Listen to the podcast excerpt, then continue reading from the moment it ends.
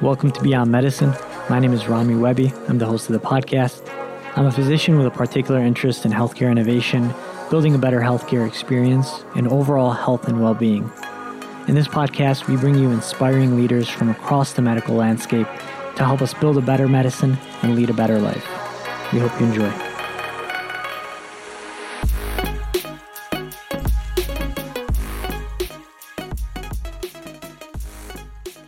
Prerak Juthani, what's up, my brother? How are you?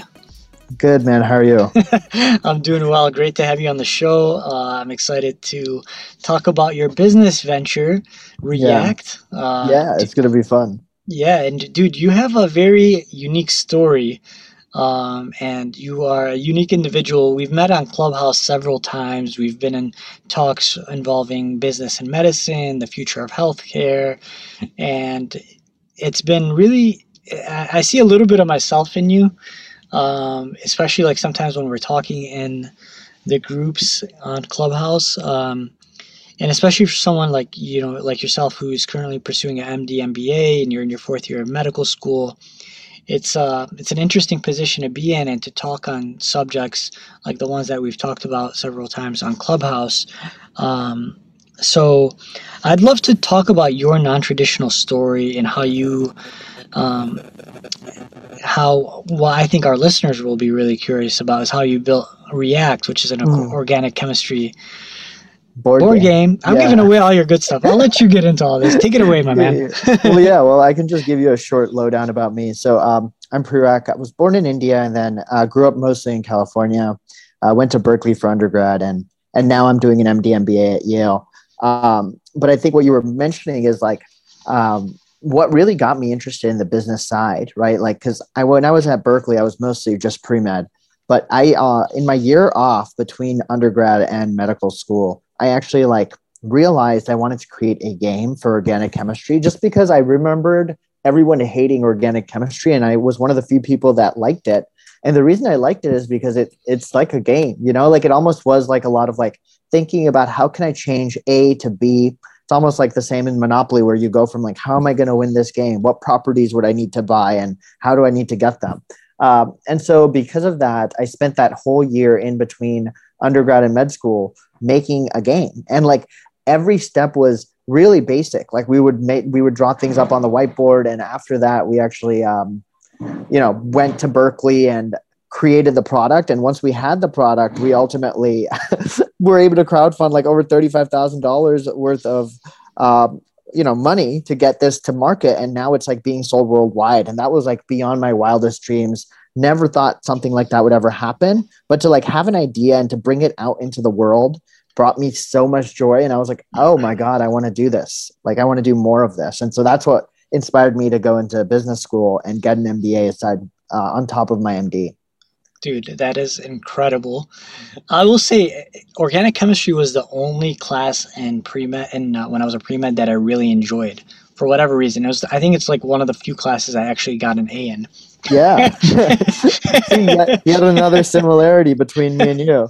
Yeah, so uh, I, I relate a lot to that, and it is um, it is an interesting, a very interesting subject, um, which we, you know, unfortunately didn't learn any more about in medical school, but still, uh, that's really cool. And the fact that you were able to do that and build a board game and crowdfund for it and then have it take off and be successful is really really intriguing because not a lot of people that I consider medical esque or pre med or people that go into medicine are particularly people that build things and you know are massively successful. It's really like type A personality, head down in the books, yeah, doing things. You, dude. Yeah. So it's you know, for me, this is like really interesting and like it's very unique and different. Yeah. So I'm just curious, like, where do you think, like, have you always felt yourself a little bit different than the average pre med, or have you always felt like you were kind of like in line with what mm. What a typical pre med is kind of focused on? I I kind of relate to both. So I think I definitely have the same passions as most pre meds do, which is like science and you know trying to do well in classes and being a good student. But the place where I differ is like what you just mentioned, like the type A ness. Like that is really interesting because I think the type A-ness, maybe not so much for pre-meds, but I see it a lot in med students and doctors where it's like very like, you know, diligent, very meticulous, very high um, attention to detail. And for me, I've never really been like that. And so maybe in that regard, I'm different. I'm like much more of like a free spirit. I don't think I like make my bed every morning and I'm more like I'll clean my room maybe once a week uh, kind of deal my mind is usually like a clutter and like there's always 80 things that are going on as opposed to like most of my friends who are very like to-do list to-do list to-do list here's how i'm to like study eight hours a day and get everything done and i i kind of play things by ear and like hope i can get it done um, so in that well, regard, I, mean, I think I, am hoping there are more people like me. We need more yeah. like open thinkers, uh, but there are definitely a lot of type A's in medicine. Absolutely, dude. This is the thing that um, is not tangibly accounted for in academia or yeah. it's not rewarded in academia like there are two schools of thought there are the you know there are two different kind of ways people think you know there's some people that are really big picture thinkers that look at the world and see everything for and for what it is. Exactly. And yeah. then there is like a different kind of thinking, which is a lot of medical thinking, where it's very narrow and focused and they don't see the big picture. They just see what's in front of them, they see the task at hand, and they're very diligent and meticulous and attentive to the details. Each yes. has each has its perks and each has its advantages, but also has its disadvantages. Unfortunately, academia rewards one side of the spectrum, which is the narrow, focus minded, diligent part, and really um, makes the other end of the spectrum, which is the more, uh, you know, free flowing, big picture, um, you know, creative side of things, that side doesn't get rewarded in the structure of what leads to becoming a doctor. So, and exactly. that doesn't that doesn't mean, and like this is what people don't understand. Like, just because this side is better suited in academia does not make this side better doctors or better you know clinicians in any sense. It's just mm-hmm. they're two different mm-hmm. modes of working. And unfortunately for those of us that fall into the big picture side and the bigger thinking and creative side which i also classify myself, classify myself as unfortunately we really suffer in academia because it's not meant for that. It's not structured for that. It doesn't know how to qualitative or it doesn't know how to basically grade that kind of thinking right Absolutely. I mean, you almost think about it, right? Like, what do we, how do we even get graded? In kindergarten, you get graded for, you know, color this butterfly. And then that literally propagates all the way up through medical school where you're graded on, you know, random questions and getting the diagnosis right. So we're, we're quite literally selecting for people who are better because if you get into medical school, you had great grades, which means you're great at that. As, you're at least decent at this aspect of if I tell you what to do, you'll like provide a product that's probably above average but like very rarely are there actually like ways for you to exercise this other muscle in your body which i almost argue is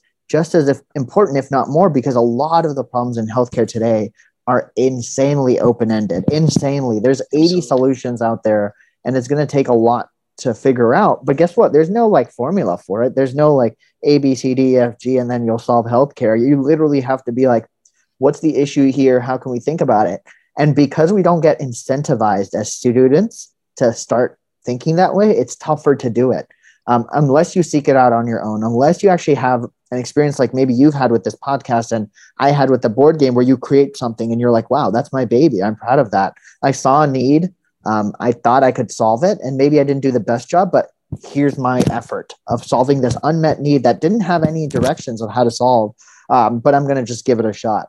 Um, and that's that's where like real innovation comes from, right? Like you think of the real innovators like Steve Jobs with the iPhone and Elon Musk's with with the Tesla and PayPal's. They take a big need in society, and even now Clubhouse, right? Take a big need in society, which in Clubhouse is like this need for social connection and this ability and willingness to potentially engage on dialogue.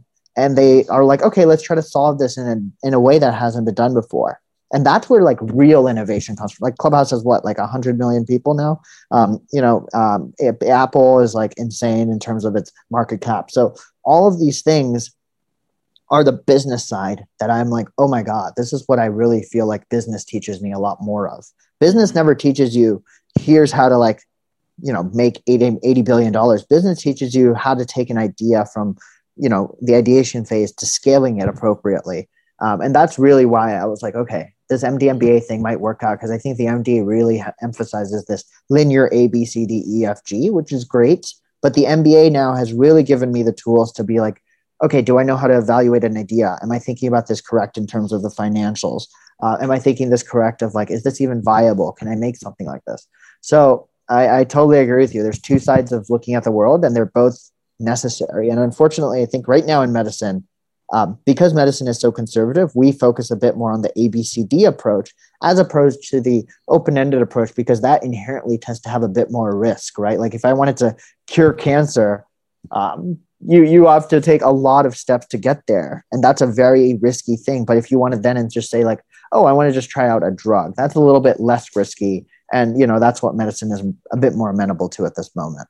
Yeah, absolutely. And it's really interesting, but we do often deter people that are more on the creative end of things or like the artistic end of things or who have different backgrounds from pursuing a career like medicine because all the hoops that they have to jump through exactly. to eventually get to the finish line are very linear and very, you know, like they just know from knowing themselves and having self awareness that that's something that's going to be very hard for me because that's not the kind of person I am. I don't work well on a schedule that's very set and I don't particularly work well with you know not being able to have control over my schedule or doing things my own way and things like that. And these are personality traits. They're not really um, you know just because you're good at doing things in a very you know strict uh, oriented just like narrow focused way exactly. doesn't equate to intelligence. It just equates to what you your brain is adjusted to working in that kind of way and and you might even argue that like for example a lot of people going into med school may have that creative side to them but like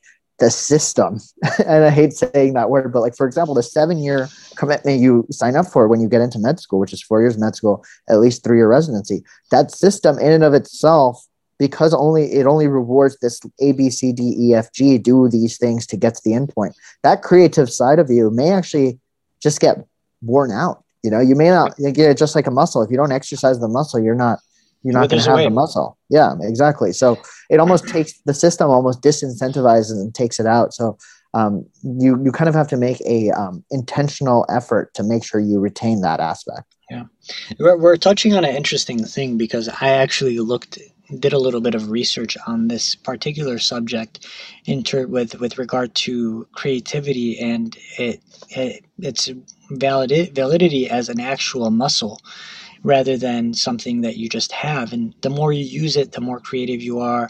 And the less you use it the more it withers away and there's actually a really interesting piece on this with uh, brene brown.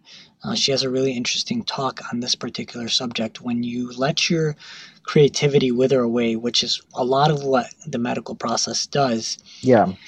That it doesn't actually wither away, it actually metastasizes and mm. it turns into resentment and it turns into oh, uh, unhappiness and it turns into discontentment it doesn't go away. When you're not able to fully express yourself, which is the way you've been operating your whole life as a kid, growing up, then you go into something where you're not allowed to express that anymore. It yeah. doesn't just go away, it turns into all these other things. And I know for myself 100% that when I wasn't able to express my creativity, whether it be through the podcast or through the blog or through you know some business project or something I was doing, it did it did metastasize. It did come. In, it did turn into resentment. It did turn into uh, rebellion. It did turn into anti-authoritarianism. because for me, oh, this makes a lot of sense. Yeah. For me, these are this these were my outlets. These were how I felt yeah. happy. And medicine, mm. I felt like took away a lot of that for me from me because. Yeah. Because and it didn't feel fair, and it turned into these things that I couldn't understand, which were resentment and rebellion and other things like that. So I think the medical system is still com- very immature and unaware and very unself aware that when you put people through a process like this for long periods of time, when there's tremendous sunken cost, when people have put so much on the line, when they have so much to lose, and you put them through a project a process that's very strict, that re- offers no leniency, that's high stakes, that has a tremendous hierarchy, Yeah. has a culture that's very constraining and doesn't Yeah. allow you to be yourself or you know like you have to fit in or you know get fit out where it's very one-sided politically in terms of leaning very left rather than right there's no room for any you know moderate being you know Conversation, even. yeah there's no room Yeah. there's no you can't you know you can't really be on one on the other side of the spectrum because academia is very typically left Yeah. um, so so and it's not to say like we have to all you know for me my political stances i would still say i'm more left but even that if you're not left enough you're sometimes not you know you don't fit in and Oh, that's yeah. a, a product against you Oh yeah. so so there's so many things like this that medicine is completely unaware of that manifest in so many ways that create malignancy in the people that are in the process of going through it. Yeah. Now that you even bring it up, I can even say, like, for example, when I was in rotations, I feel like you're right. Like, one of my outlets was quite literally like making sure I was running or like publishing a YouTube video or like having, and that made me feel way better. Like, I would be studying so much, but the moment I would make a video or the moment I would, um, do something that I knew was like my happiest place, like you would, I would notice my own mind change. And I can only imagine, like, if I hadn't done that, it probably would have come out in way more horrible slash less healthy ways. hmm Yeah, yeah, it happens to a lot of people, and um, you know it's very unfortunate that we don't have a system that is aware of these things of what they're doing to people, because they're quite literally the system is quite literally ruining lives, you know, quite Yeah. regularly, quite Absolutely. regularly. um, and I fear for a lot of people going into medicine that, especially if I see traits similar to myself, I say I, you're going to have a really hard time going through this process Mm. um, because I know what it rewards and I know what it, um, you know, punishes. yeah. And so, like, it is, uh, it is something that I think I don't know if it'll ever be changed. I don't know if there's, uh, I don't know if we'll ever find the right leadership that comes into medicine that is able to create this change because the leaders in medicine are typically these type A, very narrow-minded people that end up rising to the top. Um, Yeah. And uh, and actually, a lot of them are quite narcissistic because you know it's very it's proven actually in leadership I feel like most Circles. doctors probably are. Yeah. well, it's proven actually like mostly like narcissistic people have this kind of urge to be in powerful positions, so they end up rising to the top in structured hierarchies, which you know creates these uh, non-functioning systems for us in medicine. But That makes sense. um, you know, something conversation for another time, anyways. Uh, uh, but but I want to get back to my point here, and I want to get back to what we are, you know, focusing this episode on. It's your entrepreneurial spirit that you are combining with your medical spirit, yeah. hmm and I'd love to t- dive into like, you know, for you as someone who's in medicine and you took on this this role or this kind of project to build a board game and scale it and build it like were there a lot of fear factors before you kind of dove into this? Did you know what you were doing? Did you have any idea how this was going to play out? And did you have a plan in place or did you kind of just kind of wing it and just like fall into it slowly? Yeah, it's this like the prototypical like learn by doing example that I can think of. Um, quite literally, never knew anything about like what are we gonna do. Um, I will say the turning point really did come when you get like some aspect of capital. So when like you have money, that opens up a lot of doors. So um, initially, I put together a team of organic chemistry nerds who like I shared my idea with, and they were like, "This is great," and I'm like, "Awesome!" So let's do it. So we, you know, just like uh, any class, we would meet regularly, and we would just every every time we met, we would move a little bit further. It's like, okay, what are what's the what are we trying to do? We're building a board game. How are we going to make this a game? Okay, this is the step one. This is step two. We gamified it, and then we were like, okay, well, now we actually need to like get money. And so we knew Kickstarter was like a hotbed for a lot of these creative projects and i knew for kickstarter you would need to you know guarantee certain number of games for people who pledged you would also need to make a video so we did a rough you know on the back calculation of you know if we did get it how much would this game cost how much would we, should we be asking for from individuals and um, as I said, all of this was just learning on the job. Like we were like, okay, let's just guesstimate. Like how much does Monopoly cost? Okay, it costs like thirty bucks, but they have scale. Monopoly can like obviously, and you know, manufacture at much lower cost. So assuming we're like clearly not as good as Monopoly, maybe our, ga- our game will cost like forty bucks. So we put that in. We made a video, um, and again, even making the video, I like just got someone who loved organic chemistry and also had video skills. And so much of like the early stages was finding the right people um, who cared enough to do it not like for equity not not so much cash because we didn't have anything. So i was like okay well here's an idea and if we bring it to life you'll own a certain amount of you know the product so to speak. And i didn't even know that that's what equity was but i like had just was like okay well it's only this is the only thing i can give you. Uh, so so that's kind of like how i realized like oh that's equity. Yeah. um, and so we did the same for the graphic designer and I think the real turning point came when we put it up on Kickstarter, and within like a month and a half, we had like twenty five thousand dollars or fifteen thousand dollars, and like three hundred people who were willing to buy the game. And we were like, oh, okay, shit. So now we have a demand, and now we actually have money. So like, let's get this going. And that's where like things just started going down the hill after that. Wow. Did you have like pictures of what the board game looked like and you know you posted like examples or mock-ups of what it would look like to people on Kickstarter? Yes. So we had like designs that we had made, and like some of the early designs were quite literally like eight and a half by 11 pieces of paper that just looked very aesthetically pleasing. Um, and we also had like, for example, another way we made the game was that we printed it out on like really big paper and laminated it. Um, and just that like it looks way different from that now when we actually have a physical product. But like we had to show people we like knew what we were doing. And so creating an, a minimal viable product was like a very pivotal step to showing people like oh shit these guys aren't just like high schoolers who like are in their basement thinking of random crap. They actually like turned it into a physical thing. Mm-hmm. uh, and so that game looks like the kickstarter video shows a version of the game that doesn't even look remotely similar to what we ended up shipping out to everyone. The yeah. thing we shipped out was way better. But like as I said, like the fundamentals of entrepreneurship I learned along the way, which was, you know, having something rather than nothing is way better because it shows people you're actually like in it. And then mm-hmm. once you have money, like that actually opens up a lot more doors.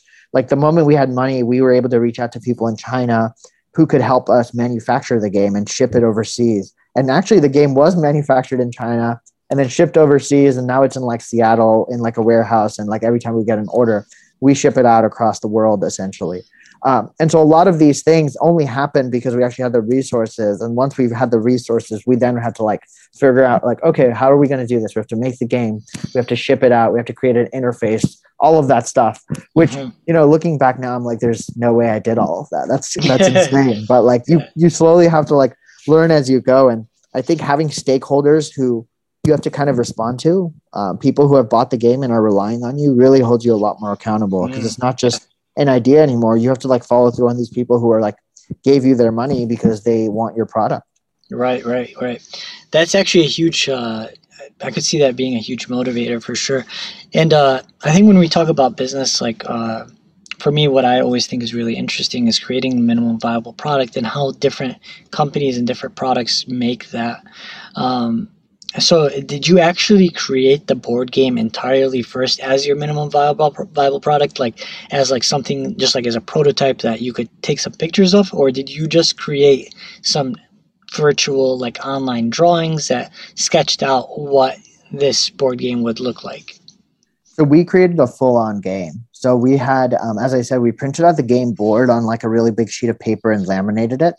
But then the cards that you used to play, kind of like Yu Gi Oh or Pokemon cards, those yeah. were made physically by like um, like Microsoft Word and like breaking a Word document into like whatever we thought a card would look like, and then copying and pasting it over and over. And obviously, the details on the cards were not all there, but like we would have like the title and then like the key points in the description. Um, and then like it was not aesthetically pleasing at all. Yeah. It was literally like Times New Roman. but then we printed it out cut all those cards out. We had like multiple decks and you know we we physically tried to play it to see if it worked. Yeah. But it was enough for someone to click on it take a look and see all of a sudden like in their imagination oh this would be really cool. I could totally see how this would be fun.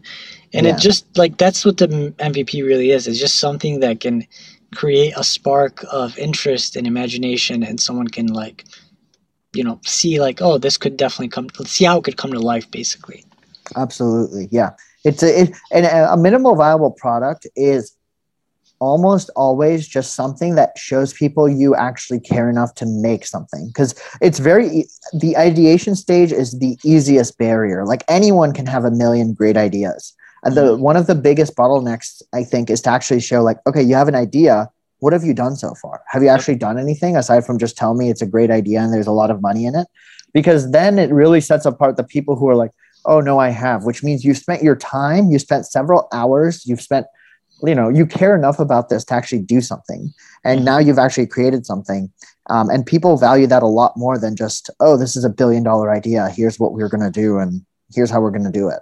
Absolutely. Yeah. And i think it, it just shows like a sense of a, a bit of commitment as well. And it gives people something to look at and be hopeful for and it does set you apart from the people that are just ideas and the people that are you know going to actually go out and build this thing because i think uh, i think what uh, a lot of people get afraid of now with like the whole startup scene in the startup world and you know lots of money going around from investors is that you know a lot of people have great ideas and they're all talk but then then a lot of people fizzle out that never end up yeah. you know, following through with their idea that they've been talking about for months Exactly. I mean, yeah. it kind of goes back to the whole grit thing that we're talking about, right?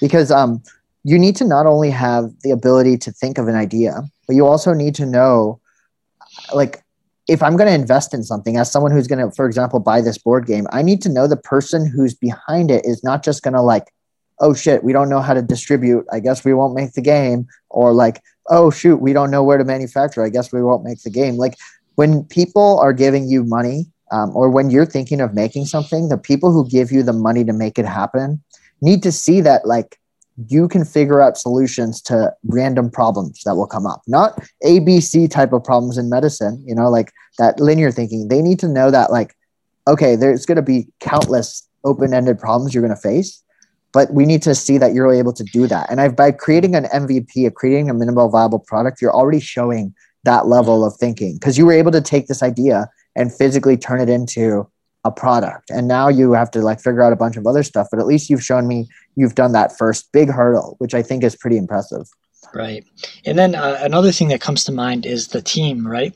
So, uh, another thing that gets people to give you money and gets people to believe in you is having the right team. And do you think in your situation, people saw like you as a medical student going to Yale and then other uh, fellow nerds, as you called them, uh, were like, oh, these guys like really are passionate about organic chemistry. It seems like you know they already you know work together on this thing. Like, did you think that sec- created created a little bit of security that you know, yes, we, these are people I'll give my money to? Yeah, that for sure. The team was like really important. Um, and I feel a little happy that I somehow had, um, you know, the luck and fortune of like kind of recognizing people who cared enough and like knowing that they would buy into it. Because um, anytime you make something, you need to make sure that the person you bring on is as committed, if not more committed than you. Because I feel like when you're in the early stages of ideation, your bottleneck becomes the person who cares the least yeah, um, and that is 100%. horrible, right? Like when you're with someone and you know they're working less than you are, you don't want to work at that point because you're like, wait, why would I work if you're if you're like not working at all? You clearly don't care about this. That is but, so true. But if you have someone who cares just as much, if not more, then you're like, oh shit, like you know, my co-host right now, um, or my my board game members now, they do such a good job of maintaining the orders and like just seeing them consistently be on it is. And I learned this early on too by me being fully invested and being around them, I wanted to do more, and they also wanted to do more by seeing how much I was invested. But that 100%. can easily flip. That can easily flip so quickly. If you're ever in like a group project where you always like to have like that one dude who doesn't give a shit, no one wants to do anything at that point because yeah. they're like, wait, this guy doesn't care. Why should I care? You know? Yep. Um, and so building that team is pivotal. And I think I got really lucky that the few people that I decided to bring on cared so much about the organic chemistry and they thought the idea was creative that they were like yo let's do this. Like you know like we'll we'll hang with you in the l's and we'll we'll, we'll celebrate the w's but we were all equally invested. Um, yeah. because sometimes it's also easy that the moment you get rejected people will be like oh this is stupid. I'm not going to do it. But you yeah. really need to have people know that like okay this is the long haul. If we're going to do this we need to all care as much about it or else this is not going anywhere. That's so true man. There's so much truth in that and uh you know i've i've i'm learned this recently through uh through my own startup right now with my co-founder you know when we are work like seeing my co-founder's level of commitment and energy and excitement about the project yes. in turn fuels my excitement commitment and energy towards the product. And like you know it's really really exciting when there's that energy. And i've also worked on projects with people that especially when there's an equal equity split where you know like you guys all we both have yep 50, especially yeah, especially when you know that's the stakes. Like if someone's not working as hard as you and you feel like you're carrying 90% of the team or 75% of the team, you're going to be like, why the hell am I working so hard when this other person who has equally as much equity as me is not doing the same? And then there's this creates resentment and like things that you would never expect in a team. Um, and this is human nature, you know, like this is literally human nature. Uh, so that's an awesome point. So pick pick people that you know are going to be committed just as much as you, especially if this is a project you expect to spend the next exactly. five to ten years on. Mm-hmm. Like you really got to know that person is going to be in it hundred percent with you. They're going to leave their job. They're going to do this full time. This is not a side gig. This is a full on hustle. And and for different situations, you know, in your case, you know, like this sounds like something you could maintain, um, you know, doing other things. It, and it just varies based on the level of complexity of the project that you're taking and what you all agreed on you want to take it to. No, I mean, that's the people around. I mean, this is how we connected, right? The one thing I've learned, and it's maybe taken me longer than I would have liked, um, and the one thing I would encourage anyone who's young to really leverage is other people. Like other people are incredible. There are people who are smarter than you, better than you, and probably anything and everything. Um, and by surrounding yourself with the right people, you will do way more, faster, better, longer than you ever have before, um, and leverage that to your advantage. But at the same time, um, you know, understand that if you're putting your like life, blood, and tears into something and you don't see that, there are other people who are maybe willing to do that. So don't like hope that it'll come around. Like if you care enough about it and you see that someone else doesn't, you gotta you gotta switch uh, a bit, or at least like be transparent about what you're feeling. You know, like if you personally are having a rough week, and I'm like, I can't do anything with our startup this week. Sorry, I'm like really going through some shit, and I I need a break. You need to communicate that because sometimes exactly. people are not assholes usually they they usually do care enough but there's something else that's going on and when people don't communicate that that's where a lot of issues can arise um, and sometimes maybe it's not that i don't give a shit about the product it's that i had 80 other things going on this week and i just feel like you know really overwhelmed and couldn't deal with it if you had told me that i will take it much more receptively and be more than willing to work more than 90% of you know our split because I, I know what you're going through. But if you don't tell me that and just expect me to like learn, that that can really help. So I think communication is that like last really important point. You are wise beyond your years, my friend Prerak. Uh, that's a very, very, very wise Thanks, statement. no, yeah. but cu- communication is so so key in anything, like in a, in a project, in a relationship, and whatever. I mean, you just have to communicate, uh, especially the things that you don't want to communicate because they're very, very hard to get off your chest. Those are the things you should probably communicate the most um, because they are the things that will weigh you down the most if you don't. um, but very, very wise statement. I mean, so. I actually remember now, like, we've had so many um, things, and I think one of our team members set the precedent where she actually was like, "I'm going through some mental health stuff right now," um, and she was very open and vulnerable with us. Um, and she was she cared a lot about the project, but she pretty much dipped for like a few months because of that. And that set such a great precedent because I had a very similar thing saying, I'm going through something right now. And, you know, life happens. Uh, life is not immune to, we're not immune to the happenings of life. But mm-hmm. by creating a culture where people feel okay saying that and where we all chip in when that shortcoming happens, it, for me at least, that's what's made uh, React sustain to this day. We're like four or five years out and we're all we're no no one's even worked ever on this full time. It was yeah. you know I'm a med student at Yale. We have another med student at Hofstra, another med student at Western, and and the two PhD a PhD student at UCLA. Everyone is part time, but that's yeah. what's been so impressive to me that like five students who clearly aren't doing this at all full time have been able to sustain it.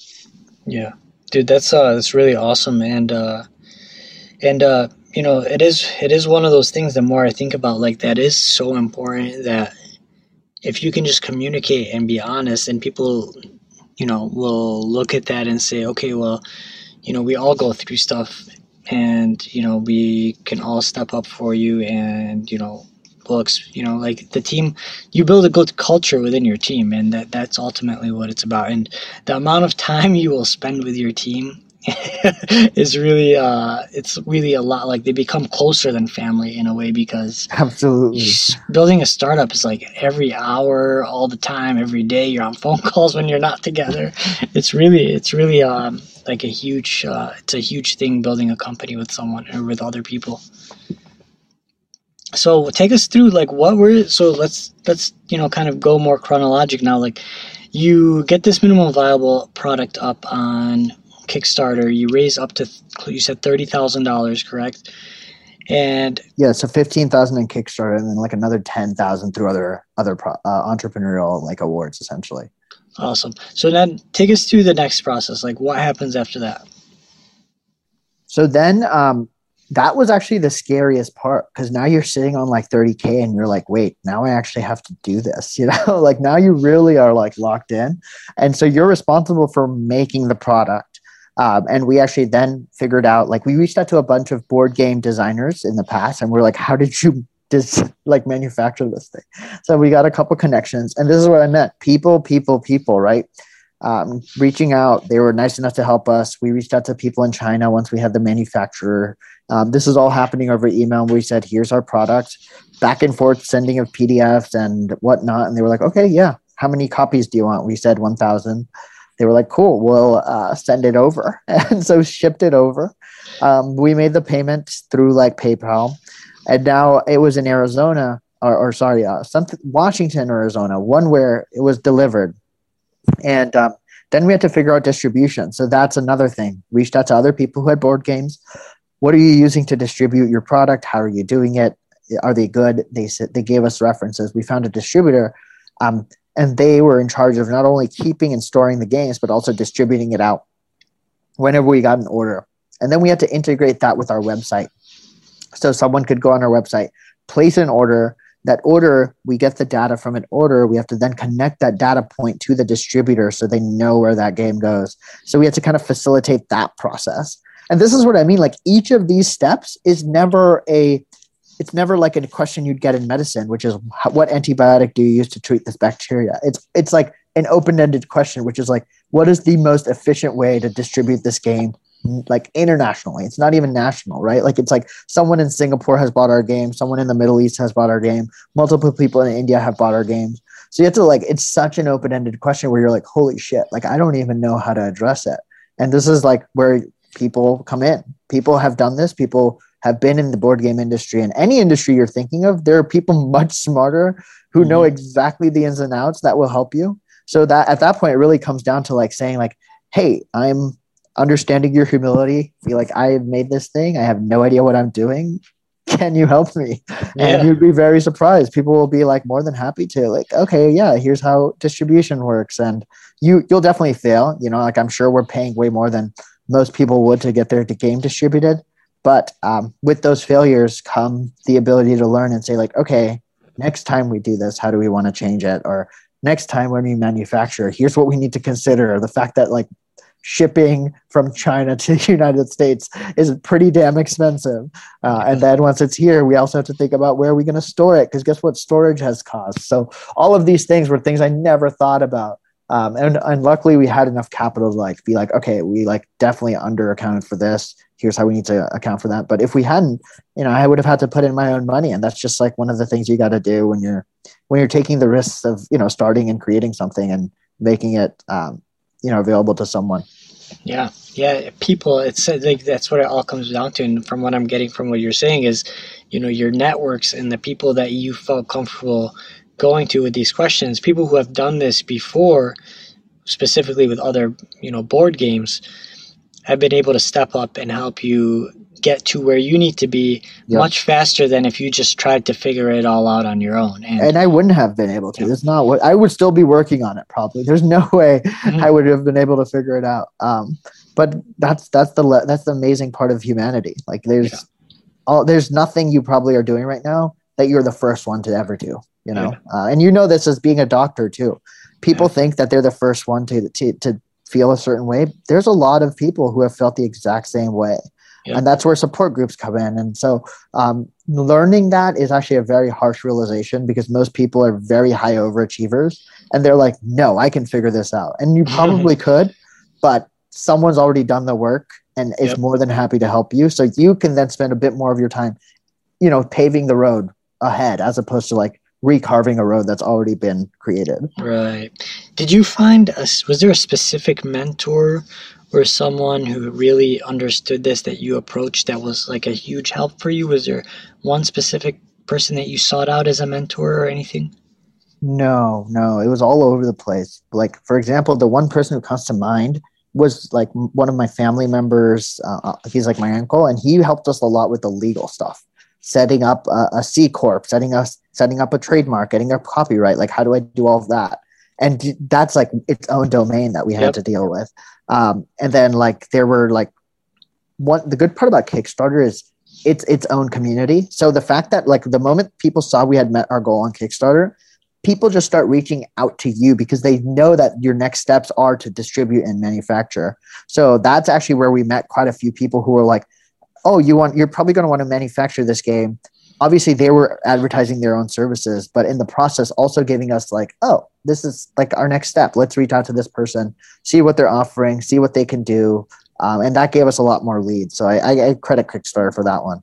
That's awesome, man.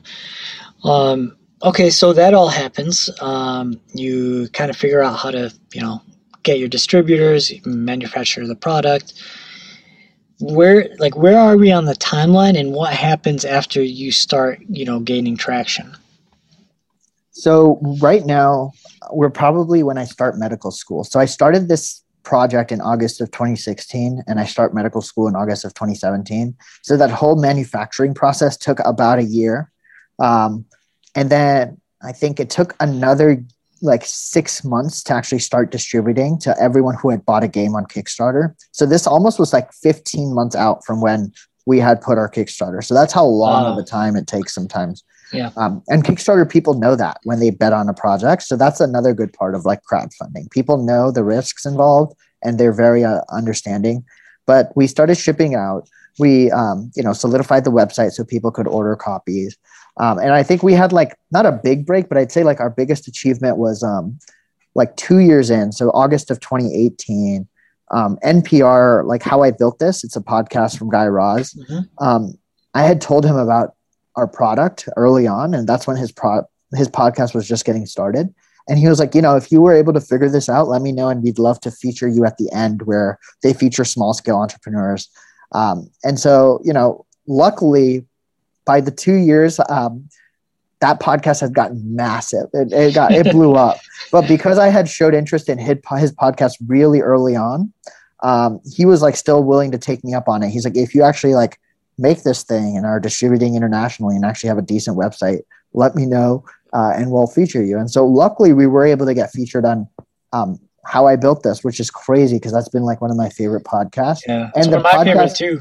yeah, and the podcast had picked up so much traction at that time that the people they were featuring at the end were just as badass as like the main entrepreneurs. Like the people at the end were like making a million in sales, and I was just like this guy who was like, I had a board game and we had sold like a couple hundred copies. And clearly not the same level of magnitude, uh, but I felt really proud of it because it was like uh, it was like the pinnacle of like this journey, which started as an idea, and you know now we now you can buy it online, and um, you know people had people gave us awards, and people were like, "Wow, this is such a cool idea," and that's where like you really get to sit back and be like, "Cool, I created something that." You know, has made a couple lives better off, and I think that's the beauty of entrepreneurship. It's pretty cool. So, did you know Guy Raz before he started? Is that how you did? You just know him?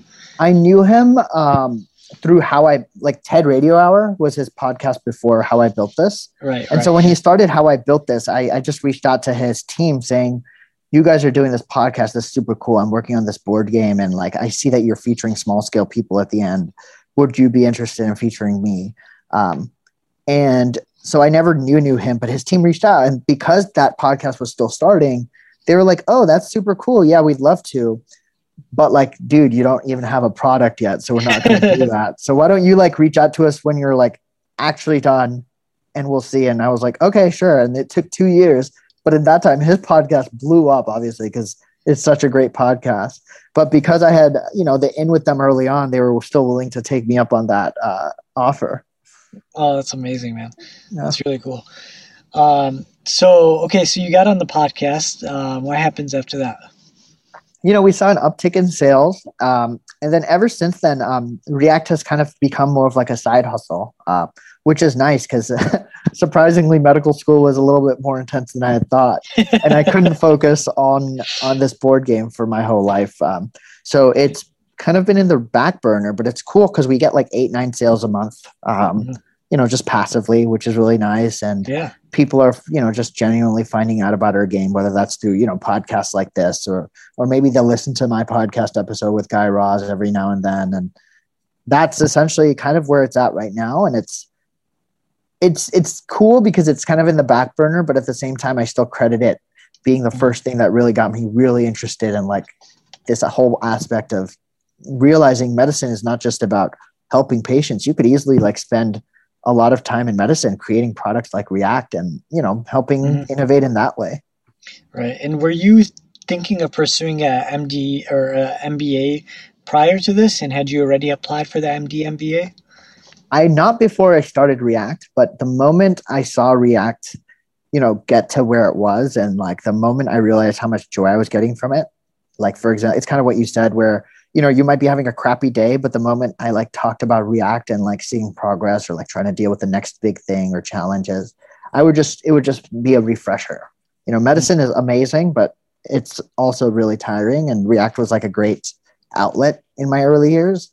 And so that's when i knew i was like okay well if i really want to keep this door viably open maybe an mba is like a good next step that's awesome, dude. And what do you like? How, how have you enjoyed your M, your your MBA portion of your studies compared to like your medical school studies? I love an MBA. I just love. I'm surprised more people don't do it. I get it because it's very expensive, but like the skill set um, I've learned, especially as someone who never did any business, has been like irreplaceable. Like I, I feel like I always kind of understood it, but I'd never formally taken econ or never formally learned what investing meant. Like it was a great place to get everything in one place and just like now I feel so much more confident when people ask me business questions about React or like when people are like, what do you think the market size is? How do you, what's your go to market strategy? How do you plan on like acquiring customers? What's the customer acquisition cost? Um, all of these things, which before I, I'm 100% positive anyone can learn on their own. I just think an MBA does a very good job. At least the one at Yale does a very good job of like they have a, this thing called a core curriculum where they bring in all of these perspectives and go over all of them in like a year. Mm-hmm. Um, and I just thought it was like perfect for me. It was like yeah. exactly what I wanted to get out of the MBA. Okay, here's here's my most here's my most curious question. How would you compare getting the MBA compared to the real world experience of you building um, this board game from start to finish? Like, how do you weigh those two things in terms of what helped you learn more? So the experience is definitely just if you were to look at absolute percentages, way more important. Like if I didn't have that and I just got an MBA, it would be useless because yeah. it would just be like cool. Um, but the MBA with the fact that I've done something like React First is like synergistic. It's not just like an added value of an MBA. It's like added value and then some because now I'm one of those people that once I know the theory behind something, I can walk the walk and talk the talk. But if I don't know the theory at all, I like feel very shy. Like it's like I'm like before the word revenue used to scare me or like, you know, like fixed costs. I would just be scared by that because I was like, I've never studied this. I don't know what I'm mm-hmm. talking about. Um, but now that I know the theory behind a lot of these, it's like synergistic because I know the ins and outs of what I did with React. I know what it means to distribute. I know what supply chain means. But now I also know like what's the profit margin? Like how are you making this a sustainable venture? How much are you taking in? How what's your acquisition cost? How are you going to discount this for the future? Uh, and now because I f- know these things, I can talk about them with confidence. Before, maybe I was talking about them not knowing what I was doing. Uh, now I'm like talking about them. I'm like, no, you're wrong. I know exactly why I'm saying this is what the margin is. I know exactly mm-hmm. why I see this as like a $56 million market. I know exactly why we have a competitive advantage as this board game. Mm. Uh, where before it was kind of like, I kind of know what you're saying and I'm kind of going to bullshit um, and hope you don't, you know, recognize I don't know what I'm talking about. But now. I'm like a lot more like, no, I know yeah. exactly what I'm saying and why I'm saying it. Yeah, yeah. So yeah. it's giving you the language to use to put to put your experience into context. Exactly. And if someone were to say like, "No, I don't agree with you. Your product doesn't have a competitive advantage," I'd say like, "No, I don't think you were talking about this the same way. Here's why I do think we have this." Right. So I can, I feel way more confident talking with like C-suite executives or like anyone with a higher status who's like, "All right, well now show me the numbers," or like, yeah. "Show me why you're different," or um, you know, like it's just it's just way easier for me to address those questions. Yeah, and that and that is a thing that makes people feel confident in investing in you when you can, you know, take a strong stance on something that you believe in and explain why your stance is actually the right stance versus just kind of laying over and saying, "Oh yeah, you're right," when when they may not be right. Yeah, when you exactly. may be right. Exactly. You know? So yeah, that's really cool. So so now it's more of a passive thing for you. You're you know getting your MBA and uh, you're continuing your studies in medical school. Where do you see all of these things kind of coming together for you in the future? Like what do you what are your plans? Ah, dude, I don't know. This is like I don't know what I'm gonna do when I grow up. That's why I like keep pushing it off. Um, you know, I'll do residency. I will. I really am. Ex- I love medicine, but I I want to have some level of this in, in my future life, whether that's, you know, coming up with my own practice and being able to innovate my practice in the way I want, whether that's, you know, having video tools or education tools for them, or maybe even like practicing, but then doing some healthcare administration and being able to innovate by creating new quality improvement projects or being able to innovate by creating different ways to keep patients engaged. Um, so something in there. I don't, I don't see myself practicing like, you know, like hundred hours a week, but I see myself practicing, but then also using my practice to inform how I want to innovate on a larger scale. Mm-hmm. Awesome. And uh, do you do you think that do you have an idea of what you want to pursue? Yeah, I'm going to play internal medicine. Uh, I really I called yeah. it. I knew yeah. it. yeah. I just love. I mean, I love thinking about the human body. I just didn't. I feel like if I were to pick one organ, I, I would be giving the short end of the stick to like everything else that I also love a lot. So right now, just internal medicine. Did you ever think about surgery at all? Not even a little bit. Not even a little bit. No, yeah, no. it's uh, it's not enough thinking for me. You know, like it's you're you're like suturing. You're doing a lot of stuff with your hands, but you're not thinking as much. Uh, you might be thinking about the anatomy, but I like thinking a lot more about like what caused this, what could be happening here, what's happening. You know, so I see it. I can see it. I can see internist for sure being yeah something you'd, you'd enjoy. Yeah. Awesome, dude. Well, uh, you know, what would you like to tell our listeners who are maybe, you know, similar to you, pursuing an MD or MBA, um, also having an entrepreneurial spirit, wanting to build something? Uh, what would you leave with leave our listeners with? Honestly, I feel like entrepreneurship is like such a fancy word, but I feel like everyone has that spirit. There's got to be something you care enough about that you're like, holy shit, I want to like make sure I care about this. Whether that's music, whether that's um, a board game, whether that's, I don't know, like just talking to your family and whatever it is, like try to maintain those passions. Uh, I think medicine has this really sad way of stripping away some of those things if you let it. So don't let it. Like make sure you set time aside for a lot of these things you care about because believe me I think you can be both a doctor and you know whatever it is you care about, whether that is um, board games or or startups or tech or race car driving, whatever it is maintain that interest because I feel like the people I respect a lot in medicine, um, and at least the people who I aspire to be like, are the ones who are great clinicians but have gone and like made time for other things, whether that's their family. Like I love seeing clinicians who it's like family first, and then like this kind of helps me. This is my job. That's like I love that because I see mm-hmm. myself doing something like that. But like stay true to like those values because if you don't, I feel like unfortunately medicine's a field where like no no amount of time is ever going to be enough. You could work like 25 hours a day, 8 days a week and you still wouldn't be done. So yep. stay true to like what you enjoy doing and and do that. Absolutely love it, man. Well, uh, great to talk to you, Prerak. It's been really fun, and uh, you know we'll talk again in the future. I'm I'm definitely curious to see uh, you know your future endeavors and what you do in the future. And we'll do more business and medicine talks because i think that is something uh, important that you and i both talk about on clubhouse which we didn't get into today. Oh yeah. Um, but definitely like you know follow us on clubhouse Prerak if you want to drop your at you know um, and i'm sure we'll end up doing some rooms together at some point. Oh we will. We will dude. Yeah. i love this. But thanks yeah, for having me on. It's always just nice to talk with someone who's very like-minded and uh, i think i genuinely do think that and hope that this is where the future of medicine is headed but we'll see. Absolutely brother. All right man. Great talking with you. Great talking with you